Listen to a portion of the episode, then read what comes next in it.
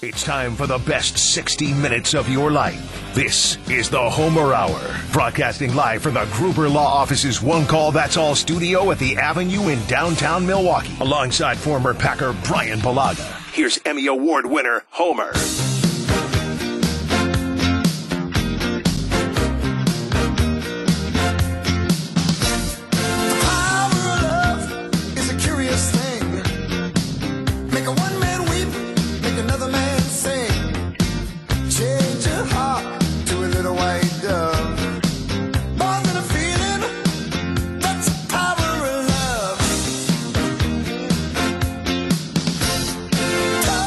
The best 60 minutes of your day about to start.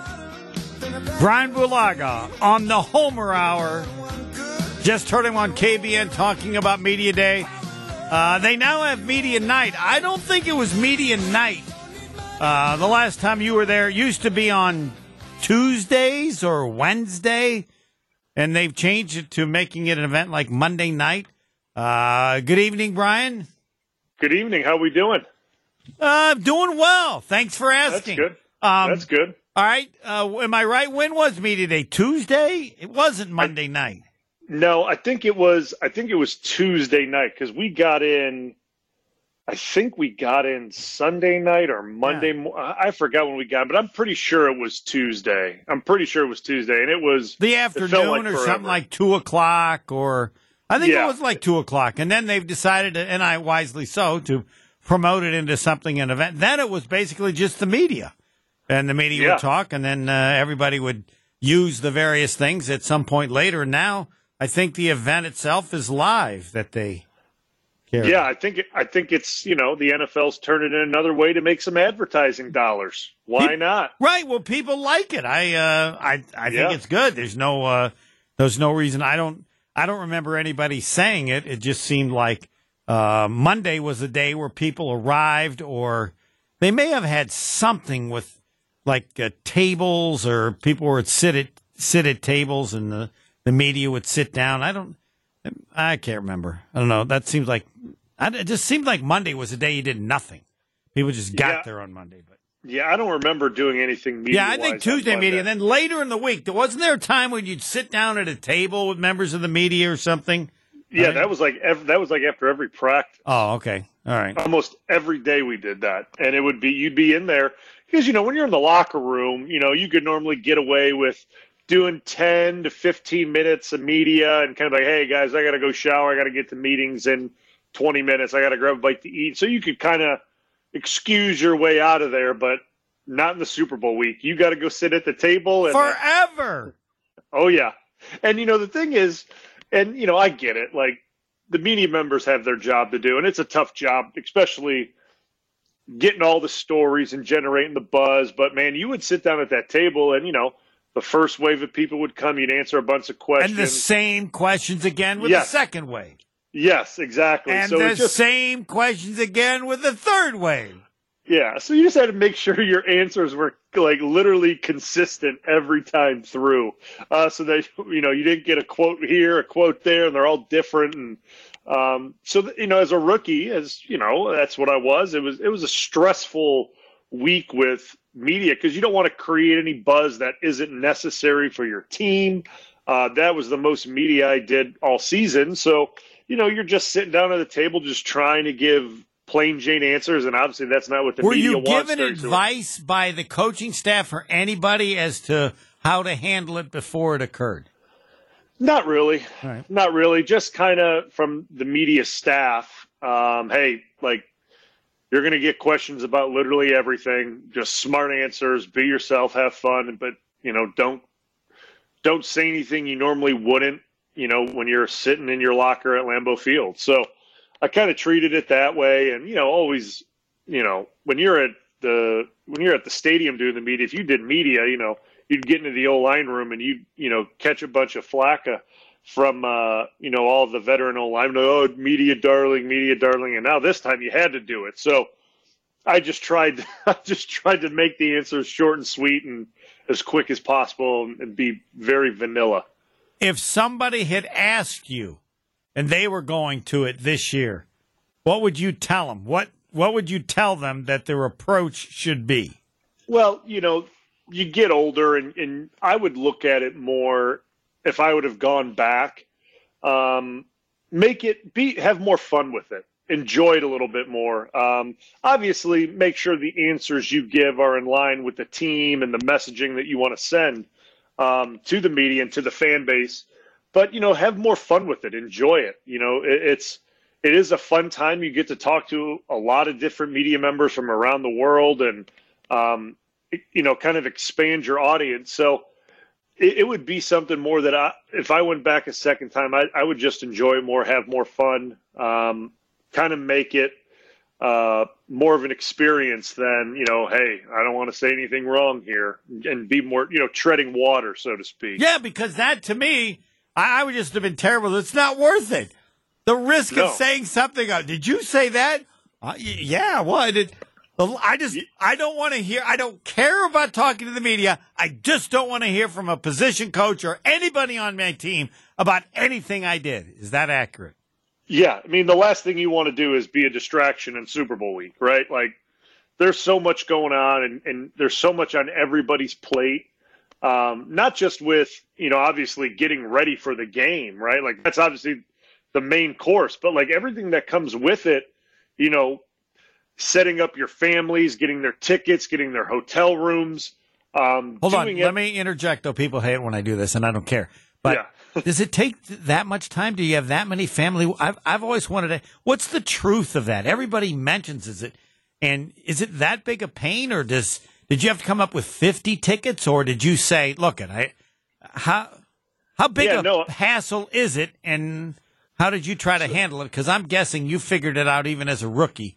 I just got to worry about the damn game. I'm sorry. Taking care of the family just ain't at the same level. But you're very nice, so maybe it was. Well, you know, I looked at it from a point of, I mean, obviously my wife now, she was living with me in Green Bay at the time. And I mean, I kind of essentially told her, hey, you got to handle this stuff. Like, you know, I'll get the tickets. I'll, like, when we did all the ticketing and stuff in Lambeau Field before we left, you know, I signed all the forms. I did everything, the hotel rooms and everything like that. I did it all. And How many tickets did you ask for? You get 14. Woo! So, or you get, I think, 7 or 8, then you can buy the extra up to 14. So I did all of them. And we, you know, obviously I had everyone, you know, as many people as any player, you know, that got more than 14 or wanted more than 14. I'm sure there was, back to your story. Well, no, I was just thinking that one players would get on and play and go, so you needed 30? Come on. Yeah, I mean that would have been your game check gone, because those tickets were not cheap. It's not like they gave them to us for a $300 a ticket, I think, something like that. Oh, way more. Wow. Way more. Way more? Yes. 500, I mean, 700? Yeah, I think like 750. Okay. All right. Or something like that. They were not cheap. But I essentially told Abby, I was like, listen, like, I got everything set up, but everything after this, like, you got to take care of it. Like, I can't be, like, when I get the tickets, I'll give them all to you. You take them when you get it, because she flew with all the, you know, the coaches' wives and everything like that on a separate plane. So she got in before my parents and my brother and my sister and her fiance and my brother's wife, you know, and everyone. So she got to the hotel room, got everything set up for everyone. Where did you tell anybody, no, I don't have tickets, or did Abby? Or were you able to handle everyone?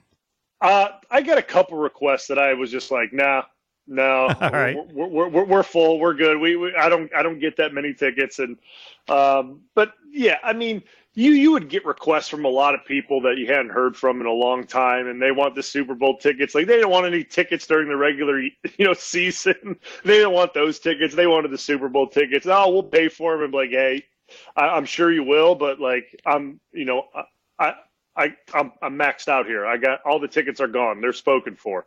So it was one of those things. Like, once I got done my main responsibility of getting the tickets, getting the hotel rooms, I was done. I was like, I'm out. I can't do it. I can't deal with everyone's requests. And how did she say it went? Did she say it was easier than I thought, or, oh, my God, I couldn't wait for this to be over? You know, I think you know, talking to her about it, I think it went smoothly. I mean, it was all family, so I think it went smoother than anticipated.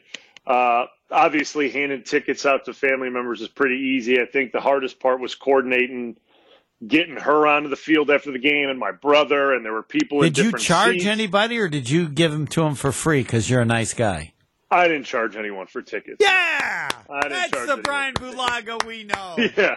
I covered the hotels. I covered the tickets. You covered everything? Did anybody offer or give you money? I don't need specifics. No. Wow. I didn't expect anything. I know who I'm asking if they ever Packers ever go again. Yeah, I didn't expect anything. Listen. What a nice guy. So that I'm taking that's $30,000? Am I somewhere? You're probably ballpark close to the hotel room or anything like that. I knew you were nice. I didn't know you were that nice. You know, I just looked at it as, hey, I better win this game so my paycheck's bigger, so that it's not that as big of a dent as it would be if we lost the game. Obviously, the winning team gets a bigger share. So it's like, hey, we better win this so that, that half my check is gone for paying for people's tickets and hotels. But no, you know what? You look at it, at least I looked at it as, there were so many people that helped me get to the point that I was in my career at that point, my family, my brother and everyone that, providing hotel and tickets to the Super Bowl was, that was nothing to me. And I wanted all my family to be there for it. So easy decision. Now, right. I did not pay for everyone's flights. That you had to get yourself there. Like that was the one thing like, hey, like, I'll get the tickets in the hotel room, but like, I'm not paying for the flights. Like if you want to go, you can get yourself there. I think that's fair. Yeah, I think it's fair. I mean, it's all totally fair. You're being nice, but it's there is even a limit to how nice you are. Aside from this, the part that always fascinated me was what you did the first week. It's uncommon to everything. Did you do nothing, or is too much time a hassle rather than a benefit? You mean the week we got in, like the week we got to Dallas? Well, I don't know, but you have 2 weeks from the...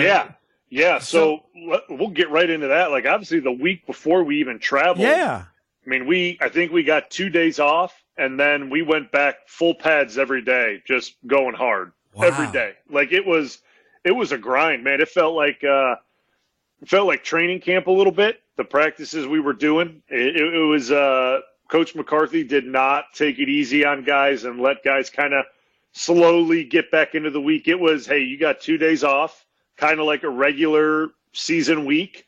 You got Monday off, and it gave us Tuesday off, and Wednesday, Thursday, Friday, we were going. Like we were rolling. Full pads.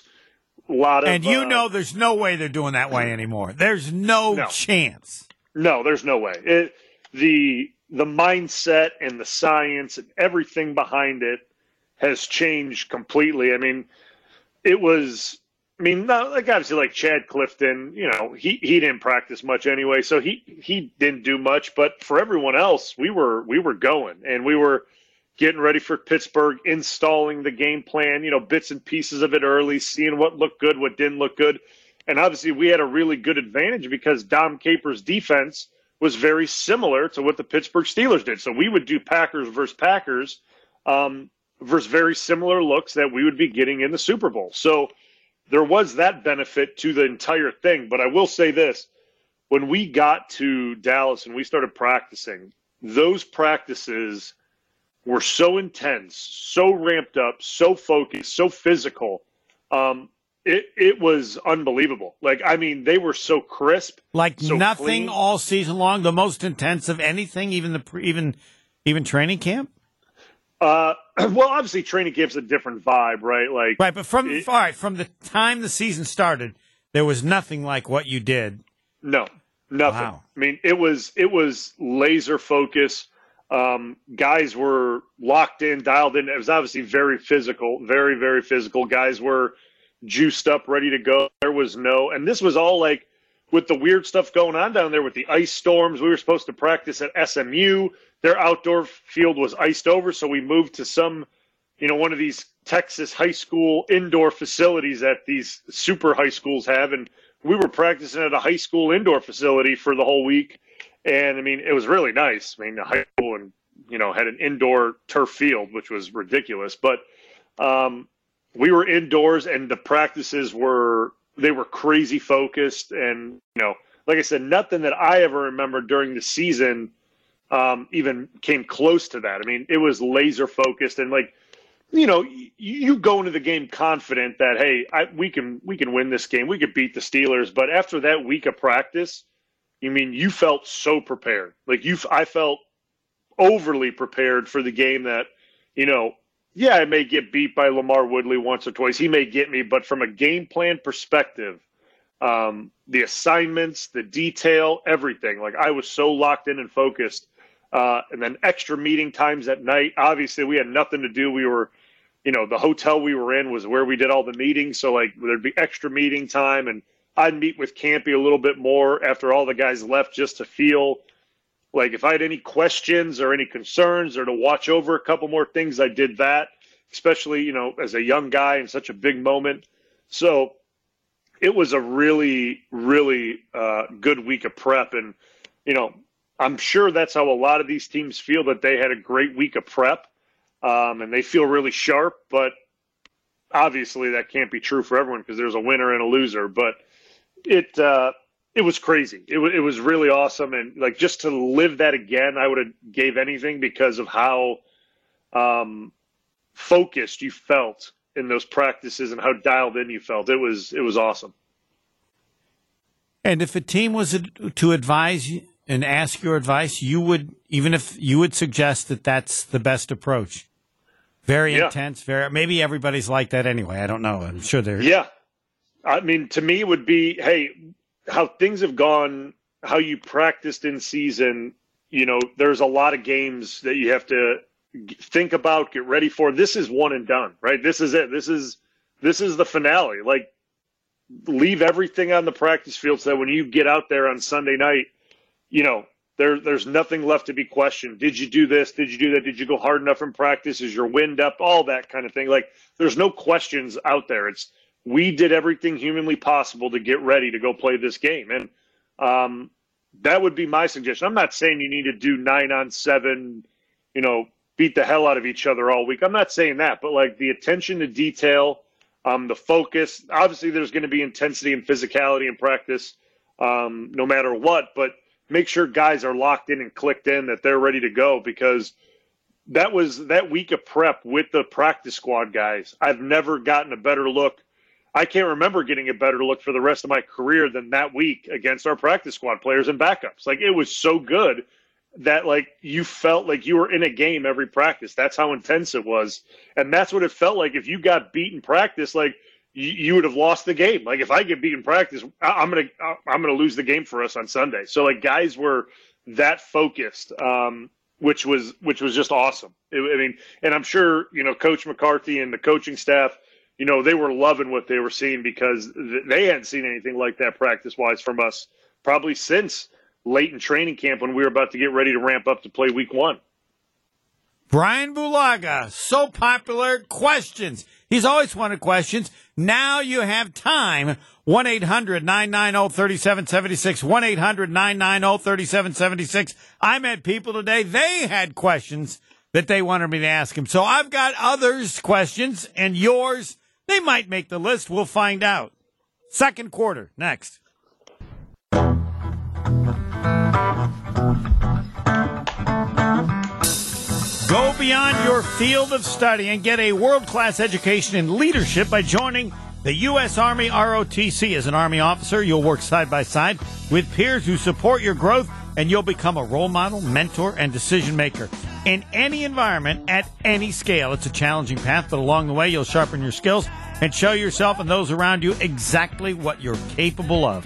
Decide to lead at GoArmy.com/officer or contact your local Marquette University Army ROTC program to get started. The Homer Hour, Brian Bulaga, everybody has questions for him, and now we have time to take them. Raleigh in Oak Creek, you're on with Brian Bulaga, the doctor of football. Let her fly. Hi, Brian. Thanks for taking my call again. No problem. Most practice. Most Packer fans have noticed the pre-snap routine has changed quite a bit since Rodgers left. For example, Love doesn't use the hard count, and there's a lot more emotion now. How does it affect your line play?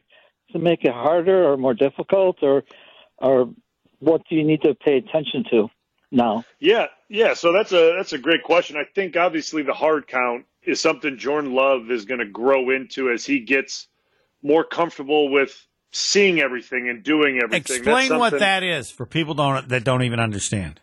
Yeah. So the hard count is obviously going through the cadence once or twice, trying to get the defense to jump off sides. And that's kind of a art, right? Like Aaron's was so smooth, so rhythmic. So how do you know when he's going to then snap the ball? What? Oh, well, we knew the snap count. Like this was all stuff that we had gone through throughout the week and how he was going to do it and all the different cadences that we had. We knew all the different things that he could do and when he would. For those who don't know, does he snap on a particular word or sound or what? I'm not going to give it away because I know they do the same thing now. So all right, so what'd you do in college? In college, it was, I think it would normally be on one or two and the ball would get snapped on the set hut. On hut, it would go.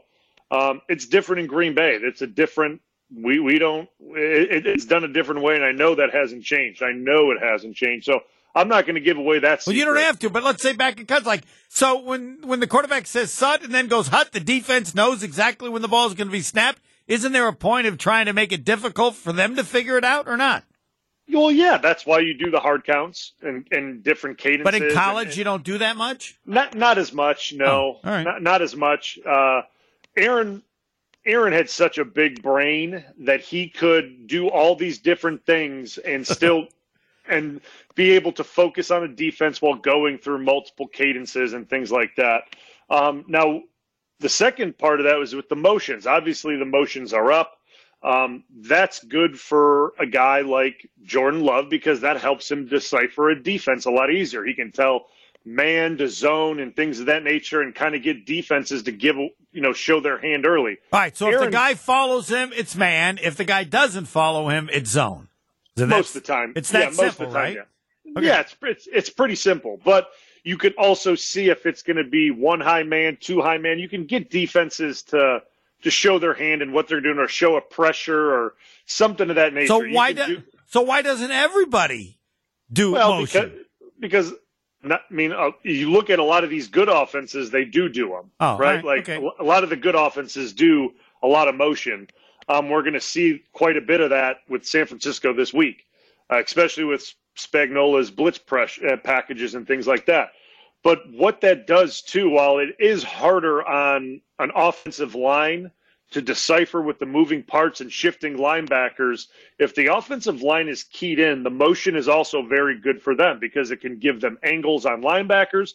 It can help the linemen if they're playing with their eyes up and not just focused on their one little job. It can give them tips and things that can help them out in their pass set and their run blocking assignment and help give them leverage. So, the motions and the hard counts and all that are all positives. And Aaron, we did plenty of motion. Obviously, I think the motion kind of slowed down a little bit once Aaron started being in the floor system a little bit more. Aaron didn't like as much motion, at least to my knowledge, but I think he got used to it. But the motion gives the offense a good tell on the defense. And obviously with Jordan Love, that's a big positive for him. It helps him out. And as this line – kind of gets better and better and develops and matures more, they're going to use that motion and what that does to a defense to their advantage as well. Now, see, if I see Aaron next time, I'm going to say, what is wrong with you? How can you be against motion? Everything Bulaga told me says that motion is good, and then he says that you did less motion. What is your problem? What would he say to me? Well, I think he would say that, he would first tell you that, he's wrong. I love motion would be what he said. He goes, I don't know what you're talking about. Motion's great is what he would probably say first. And he would say, Bulaga doesn't know what he's talking about, which he may be right. I don't know, but maybe I don't know what I'm talking about. No, I don't buy that. But yeah, go ahead. I know you're right. He would say the first part. I agree with you there. But I think for him, right, the amount of motion that the LaFleur offense does sometimes can slow down his operation, right? The way he wants to do it, how he snaps at a certain time. He's got the look already. He doesn't need another motion. Right, he doesn't need the motion to know what's going on. I already know what's going on. Cut the motion out, right? Yeah, okay, that's the way I think he, because like I said, big brain, dude. He knew what was going on probably 90% of the time. So he didn't need all of that. And I'm not saying Jordan Love doesn't know what's going on, but it helps him. It gives him a lot of the answers to the test with these motions and what it does to defenses. So, listen, two different quarterbacks. Jordan Love may get in 3-4 years into the system until LaFleur, hey, let's cool it on the motion a little bit. Like, I don't need as much of it.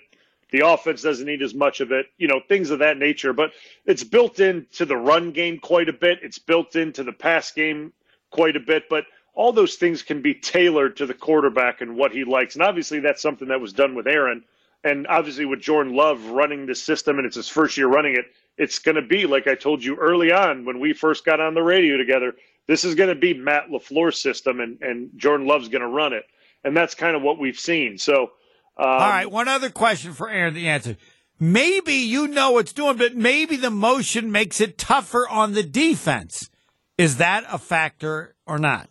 Yeah, it could. Yeah, I mean, it makes it tougher on a defense because they have to respect the motion. They have to respect jet sweeps and things like that. Linebackers have to shift to the strength of the strength of the offense and realign. And if they're an under front, which means they play a nose tackle to the strength of the defense, and the strength shifts, then they have to shift the line over, and you may get out of position. And so there's things that happen mid-motion during a play that defenses have to adjust to, and if they don't adjust to it, it can play right into the offense's hands. So it does make things more confusing. But again, like I said, when you have such a smart quarterback, and at the time with the line that we had, we were a high-thinking line. We can make a lot of these adjustments on the fly and react to it, where sometimes, we saw early on with this offensive line in particular that the Packers had this year, they had a hard time the first 8 weeks really, kind of locking in on this and figuring it out. And their angles were bad. Their timing was bad. Things weren't looking great. And then they finally started to pick it up, and the offense started to look really good. But it's something that I think Jordan Love's going to continue to utilize. And the snap count is something he's definitely going to have to utilize. You cannot go on one all the time in the NFL. It's got to change. You got to help out your offensive linemen. That's our number one weapon. That's it. Knowing what the play is and the snap count. If we don't have the snap count as a weapon, we're in trouble because we need that. That's a big deal. Such a big deal that you won't even tell us how they do it in Green Bay. Correct. I will not tell you. Just out of curiosity before we break, anything else you won't tell us that's that important? That we now have a snap count level information so important that the doctor of football will not tell us. I mean, we'd like to know what. Yeah, I just won't. I know, you've convinced us. Anything else that you won't tell us because it's CIA level. All right. No, I don't think there's snap count. Listen, and the reason why, that's like O-line code, right? Like I'm not arguing with you. I have no problem with you. You can set whatever your rules you want. I now know there's a certain level. There's some things that are snap count level, and you're just not telling us. Okay, that's good. I'm not. I do have limits. Yes. I got limits. Yes. All right. We'll see what else there, because I have a follow up question. You were talking about the run blocking versus pass blocking, and then I don't know. I heard Mark Tauscher say he was called maybe for holding 3 or 4 times in his career. That's incredible if it's that low. I don't know if you remember your total, but again, run blocking versus pass blocking. The Chicken Man says, "Would you ask him a good question?" And so he said that was it. So that'll be next, third quarter. Saganiak Planning. It ain't synonymous with employee benefits and top-notch service. I've said that for years. Wrong. Saganiak Planning, a name synonymous with employee benefits and top-notch service, and doing it well for over 50 years. Family-owned, over 50 years. That's how the complicated can be easy. Simplify confusing insurance decisions. Not hard when you've been doing it well for over 50 years. Come up with level-funded health insurance. Yep, better than 50 years.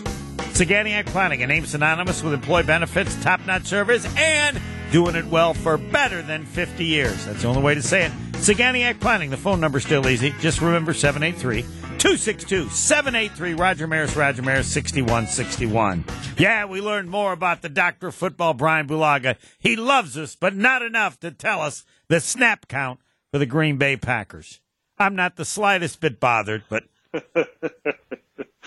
Some secrets, man. That's good. You can't give them up. I don't even know what to ask that might be another secret. There's not many. I mean, like, I look at it because it's a true competitive advantage. And, right, like, Aaron learned it from Favre. Obviously, Jordan Love learned it from Aaron. And it's the same? Wow. Obviously, cadences... Mm-hmm. And, like, the way their voices and the rhythm of their voice changes. But if I were to guess, if you were to play all three of them on a video and you would hear each one of them, they would sound very similar. Okay. They would sound very similar. And each guy has their own thing. But I would imagine that things sound very familiar, especially the way Jordan Love probably learned from Aaron. But I can honestly say, and I've watched a lot of football. I've listened to a lot of football, the hard copies and listening to things. There's no one that has a better snap count than Aaron Rodgers. There's just not. Nope. You can't. Explain how you can say that. I mean, with you, but I don't. I mean, that's like somebody has a better sneeze than somebody else. Come on, it's a sneeze. No. Okay. No, there is an art to it. All right, what's the art to it? Because it's the timing, it's the tempo of his voice, his cadence of saying, the green 18, how he goes through everything. Obviously, as an offensive line, there'd be times where we would just come up with words, and he'd come up to the line of scrimmage and would say a word, and bang, the ball was snapped, and we were off. And this could be, it could be a word that we were talking about at O-line dinner. Do you think it's because he studied the idea more, or it's just the way he was?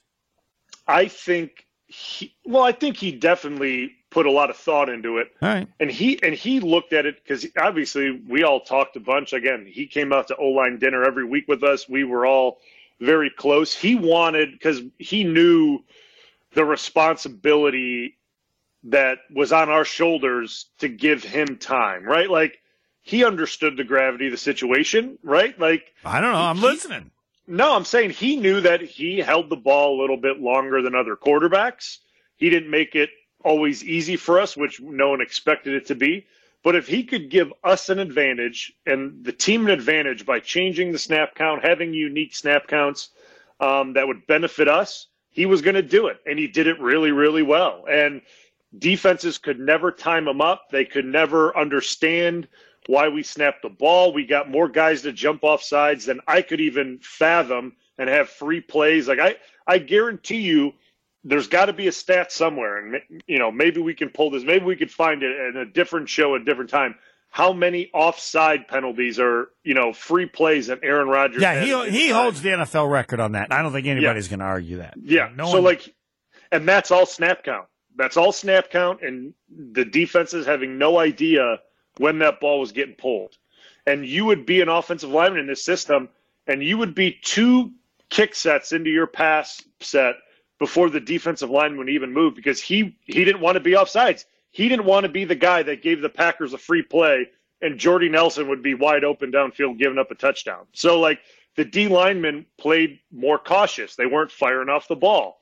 And we finally evolve that into our silent count as well, and we got really good at that. So when we were on the road and there was no verbal cadence, we carried that on the road, right? So we developed a really good silent cadence as well. So it's all part of the process and learning and everyone getting on the same page. But there was no one better.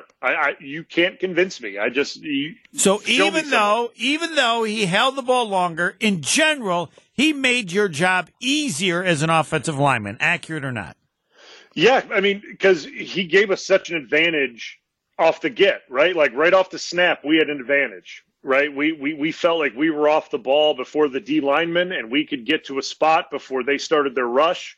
Obviously, there's always outliers to that. You know, maybe the D lineman guesses right. But for the most part, we felt really good about getting off the ball before the D lineman. And that's a credit. So did you make any suggestions of any of this stuff when you went to the Chargers? Like, hey, you might want to, or no?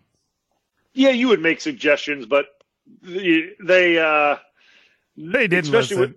Especially with Herbert as a young guy, you would just like tell him, hey, man, we got to change the cadence. At least go on two. Like, you can't always go on one. I know you did that at Oregon, and it was really good, and you clapped your hands, and the ball would, you know, like that was really cool. But you got to change the cadence. Like, we can't go on one. Did he listen? Yeah, he did. He did. Right. He got better at it. And the more I watch Charger games now, he changes the cadence, which is good. But obviously, when you're a young guy, and that's why I kind of say, you know, answer that the way I did with Jordan Love. When you're a young guy, man, like, you don't want to be thinking about going through this cadence. I mean, we saw the thing that happened when they did the QB sneak, and he didn't get it. Remember, he was calling for the ball, and the ball came when he didn't expect it. And that's the kind of stuff that happens when you're thinking about a lot of other things. And, you know, the snap count is the last thing on your mind. You go on one, you become predictable. And that's, you know, that's just a thing that Jordan's going to get comfortable with as he gets older, that he can dial into that a little bit more and use that to an advantage. Talking with the Doctor of Football, Brian Bulaga, Rick in West Dallas. We'll see if he waits through the break, because we need a break now. He'll be part of the fourth quarter, along with my question. A friend also asked, that offense would have been way better, Rodgers, last year if he'd have listened and run more of LaFleur's offense than what he wanted personally. Next. Fisco Autobody. I admit I tell you about them so you'll like me. How does that work? Well, you go to Fisco Autobody and Forest Home in Franklin. Fisco Autobody and Forest Home in Franklin. They're so good. You're so happy you got your auto body place forever. Think, wow, Homer, he knows what he's talking about. They like me more. I like that. It's easy with Fisco Autobody. Family business, owned since 1931. As I say, it's not what they do, it's who they are. So by the time they're doing it for you, they've been doing it so many times. It's easy. They won't tell you it's easy, but the quality of their work will tell you it must be. Fisco Autobody on Forest Home in Franklin. On Forest Home in Franklin. Fisco, Fisco, Fisco, to remember the name. Dr. Football, Brian Bulaga, it's the Homer Hour. Did Rick wait long enough so that we can get him on now? We'll find out right now. Rick in West Dallas, you're on with Brian Bulaga. Let her fly. Hello, Brian and Homer. Thank you for having Rick. Me on. Hey, Brian, I appreciate you being on the show because you're so insightful. I'll get to the point. I have two questions, really. Who was the most challenging player that you ever played against personally, like in a matchup situation, whether it be college or pro, and what do you think was the best game you actually ever played as far as your performance? Great second question. Yeah. Good question. So, I mean, I feel like the first question, there's so many different players that bring different challenges and do different things that, you know, You look at from a matchup standpoint, who would be a nightmare, and I always say it, and I played with him. Fortunately, I got to. It was a blessing for me. It was Julius Peppers. Just an overall matchup nightmare for really any tackle with his size and strength and speed. But a guy that always gave me problems, and I'm well documented, and I give the guy his credit because he's the only guy that I've given up more than I gave up 4 sacks to him throughout my career. He just had my number the first 2 times we played. It was Cameron Wake from Miami. Homer and I, we talked about this. Yep. Really good player. Just for some reason, just had my number. And, you know, it's just one of those things that you just kind of have to. But he had to do something that was tough for you to handle, or he surprised you, or he was quicker than he thought, or he did. You know, he had a really good move, and we talked about this. He had a really good move where he would be able to, with his outside arm, so that would be his left arm, would be able to grab behind my right shoulder pad, square his hips up midair as he chopped and jumped and grabbed my outside pad and pull his body through with his hips square to the quarterback. So when you went to go turn and run him by the quarterback, he was already running straight at the quarterback, and you couldn't run him high and wide. So when you would prepare for that, then and that's what he beat. And nobody else you played against clearly could do that like he could. Not to that level. Like DeMarcus Lawrence does it for the Cowboys. I'm not saying he's not good at it, but he's not as effective at it as Cameron Wake. Cameron Wake was just ridiculously good at it. And I can guarantee if you went back and looked at majority of his sacks, that's what they came from that move because it was that good. And probably, think about the best game I played. I mean, man, I would say I don't look at games per se. I look at stretches of games, right? Like I look at a stretch of games, and in 2019, I had a stretch of games early on in the season against like a murderer's row of pass rushers. DeMarcus Lawrence in Dallas, Von Miller, that first year with LaFleur, Khalil Mack, week one. And then week two, I think I'd have to check who we played. I'll look it up. But it was a murderer's row of pass rushers. And I played, I think I gave up one or two pressures, no sacks, no hits. And that was probably the best stretch of tackle play that I remember from my career. So did the staff ever say against this murder's row, you need help? And you went, I don't need any help. Or does that discussion ever occur? No, not really. Oh, okay. Not really. It was just one of those things where expected to go out there and win. So then I'm assuming they almost never gave you help. Not much. So so I got the schedule up. So week one, Bears, so Khalil Mack. Week two, Daniil Hunter. All by yourself. Week three, Von Miller. Week four, the Eagles with Brandon Graham and those guys. I can't. Von Miller seems impossible to stop. And you did? Am I overrating how good he is? No, he's very good. He got a couple pressures, but no sacks or QB hits. And then the Cowboys, and then in Dallas, and then the Lions, and then the Raiders. And it was probably the best stretch that I've had. Then I gave up a sack against the Chiefs in Kansas City on a really bad mistake on my part. Just bad mistake. But so it was like one of the cleanest stretches of football I've had in my career. And in 2011, I didn't give up a sack. I played really clean that year. But like you look at the quality of opponent and you look at how you did throughout that stretch. And that was probably one of the cleanest stretches of football against really good opponents that I had. In 2011. Career. Well, 2019. Oh, 19. I'm sorry. I didn't think. Yeah, 19. Okay. So did you never got help? Name the times you ever got help. No, zero. I got help. They would there'd be times where tight ends would line up next to you. Maybe they would thump the tight end or the DN on their way out, but the scheme, and sometimes you'd get the slide your way. It all just depends on the defense and the play call, and where were you able to get help. The LaFleur system builds in help, like not where they like, hey, we're parking the tight end next to you and he's going to block with you. That's not really a thing anymore in the NFL because you need as many guys out as you can in the route, in the route tree. But there's things you can do to help a tackle without actually helping him per se, right? Like, you could slide that way, or you can have a running back release out into the flat that way where the DN may think he's getting chipped, but he's not. There's certain things you can do. But for the most part, I think I got a couple thumps against Von Miller at home.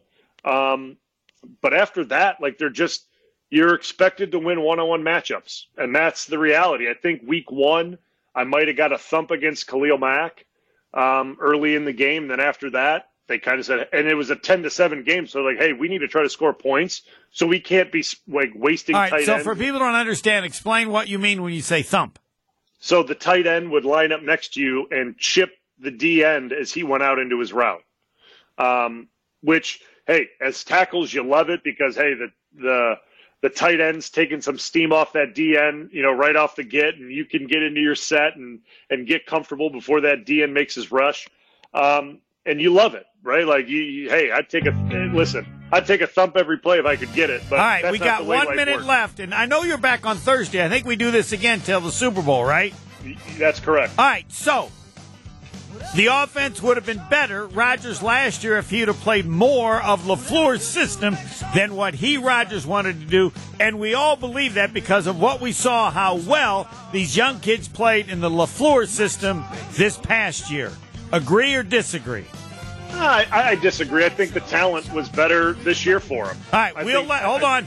We'll let you can start with that because it needs way more time, but you would disagree is your position, and you'll explain it Thursday, right? Yes, I will. I will explain Thursday. All right.